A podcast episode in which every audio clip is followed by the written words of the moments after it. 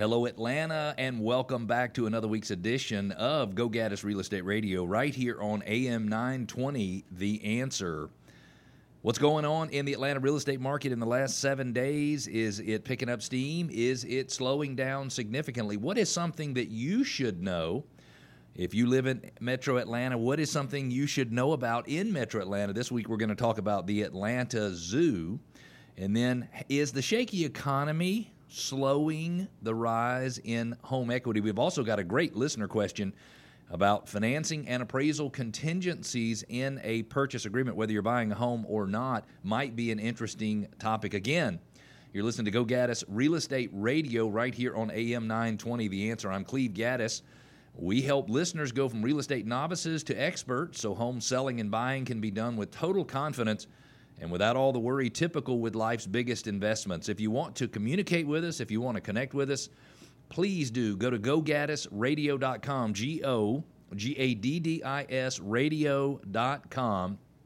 You can ask questions that we'll answer on the radio. We've got lots of great listener questions this week. You can make comments, you can push back, you can share ideas, you can ask for your neighborhood to be featured in our neighborhood spotlight or you can subscribe to our podcast. Our podcast is available on all major platforms, and we love to have you and would love to have you as a subscriber to our podcast. Let's jump right into some real estate data for Metro Atlanta. Now, this is for the last seven days, and the market is still staying really, really busy. It will slow down somewhat in November, December, January, but really not necessarily noticeable compared to the last few months. Certainly, we don't know what the election is going to do in terms of uh, whether it might put a little bit of a slowdown on the market. My guess is there are so many buyers out there looking to buy homes who are unable to find the homes they're looking for.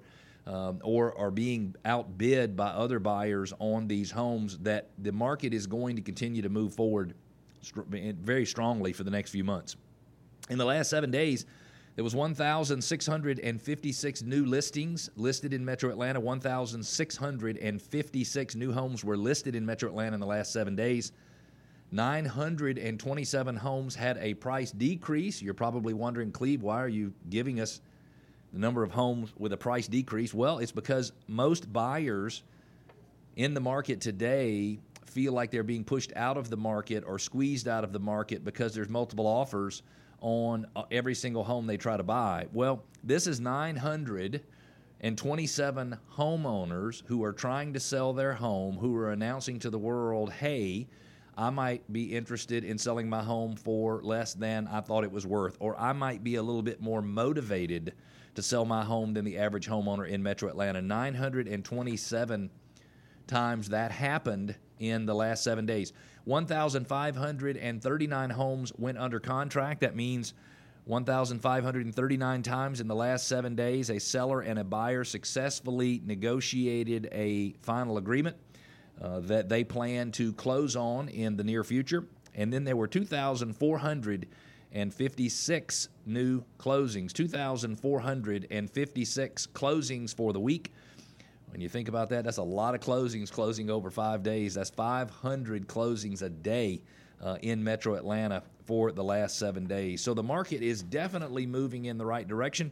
If you are interested in selling or you are interested in buying, my suggestion for you is don't wait. Let's go ahead and have some exploratory conversations about budgeting and areas and dwelling types and things to be concerned with if you're looking to sell you know, on what you would need to do to put your home in the shape to sell for the highest possible sales price and what's the least amount of money you could invest to get the biggest return. Those are the types of things we like to answer for you and all other listeners for the radio show. And we invite you to reach out to us. Again, gogaddisradio.com, G O G A D D I S radio.com is where you go. Um, if you go there, then the message is sent directly to me, and I'll be the one communicating with you. And I love nothing more than that. had a gentleman last week has a home in Decatur. He's not thinking about selling anytime soon. Wanted to know how the sell your home for twenty eight thousand dollars more program works. And so we had a conversation, talked to him exactly about how it works. He also is an insurance agent in the area, and so I think he probably knows a couple of other people who might want to take advantage of it. And speaking of the $28,000 more, selling your home for $28,000 more than your neighbor, I don't think you should feel stuck uh, because you're concerned that coronavirus will force you to sell for less or that it'll take forever to sell or and this is a concern for a lot of people that you might miss your time frame meaning you might not be able to make your purchase line up with your sale but i think you shouldn't feel stuck the coronavirus might have actually helped you and given you better options we want to show you how to sell your home for $28000 more than what your neighbor sold for and make your timing work out perfectly we can also ensure that the entire process is safe for everyone certainly you just visit gogaddisradio.com, G O G A D D I S radio.com. Click on $28,000 more, and that'll be the first step to unlocking your home's full value and make timing a non issue. But be careful. Don't click that link unless you really want to sell your home for $28,000 more than your neighbor. One more time, it's gogaddisradio.com, G O G A D D I S radio.com.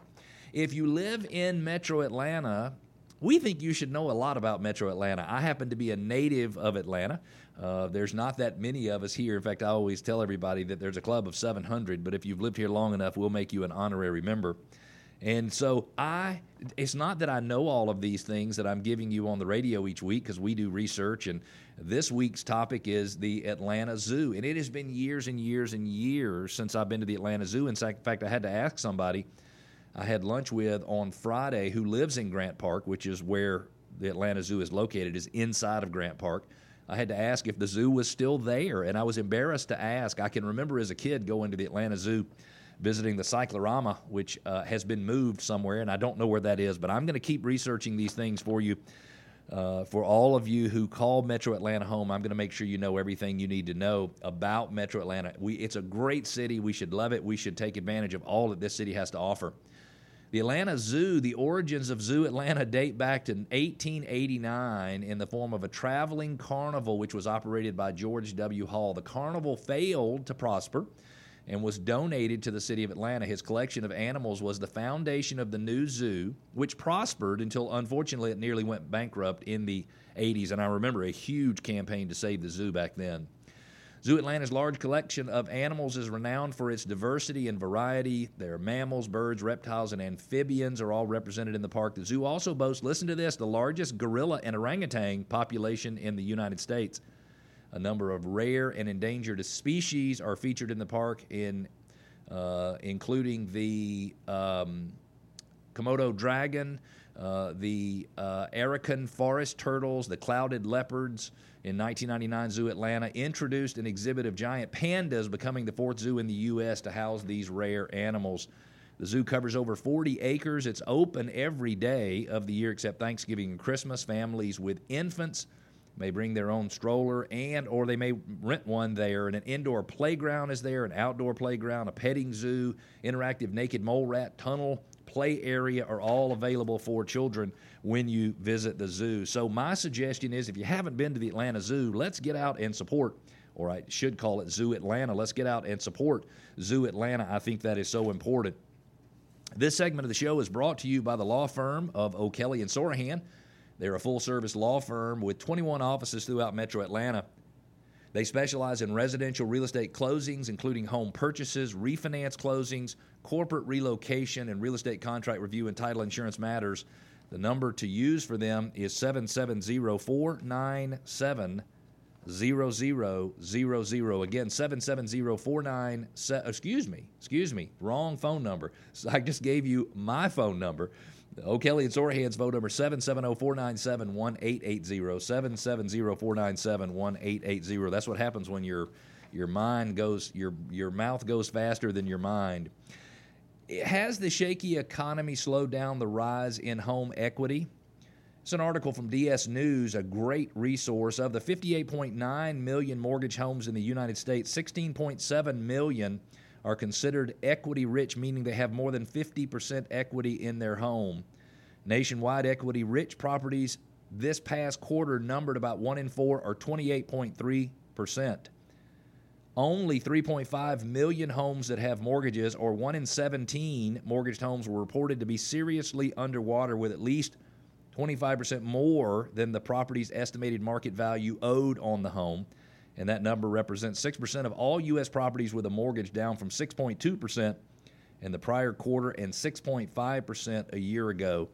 The truth is, is that in many metro areas, housing has appreciated in the double digits even during the pandemic, and that is uh, huge. We've got a listener question from Rhonda in Peachtree Corner. She says, We're buying a home and are confused by our agent's explanation of the financing and appraisal contingencies. Um, can you explain? Oh man, so many people are insecure about deadlines, and I want you to go into the negotiation and the working through the contract in a very trusting, I understand all of the details. Two different contingencies financing, contingency period. Those range anywhere from 21 to 30 days. They can be whatever you want them to be. At the end of that 21 to 30 days, it is the buyer's responsibility to uh, to either terminate the loan if they cannot get the financing or to move forward as if it was an all cash sale. So that's the financing contingency. And you don't actually have to provide anything to the seller to show them that you can get financing. It's a good idea to do that. The seller does have a right to request it, and then you would have to provide it. But the current contract does not make you provide that uh, information. Now, the, the appraisal contingency is a second part of the financing contingency exhibit and it says the home will be appraised within X number of days, typically 21 to 30 days. If it fails to appraise for the purchase price, you will notify the seller that they you're asking them to reduce the purchase price and you'll give them a copy of the appraisal. You cannot, however, force the seller to make any adjustments to the price. They can negotiate with you, they can refuse, or they can adjust the price. And the nice thing is, is that it spells out the time frames from when you ask the seller to reduce the price. They only have three days to answer you. If they don't answer you yes or no, then you as a buyer can terminate. Hey, uh, real quickly, we're going to take a break. When we come back, we've got John Birchfield with Capital City Home Loans who will be here to talk to us about why interest rates are so low, what basic information is required by mortgage lenders to get a loan approved, and what are some common hiccups during underwriting. We also want you to be confident about the dollars and cents due at closing. We're going to take a quick break, but we'll be back.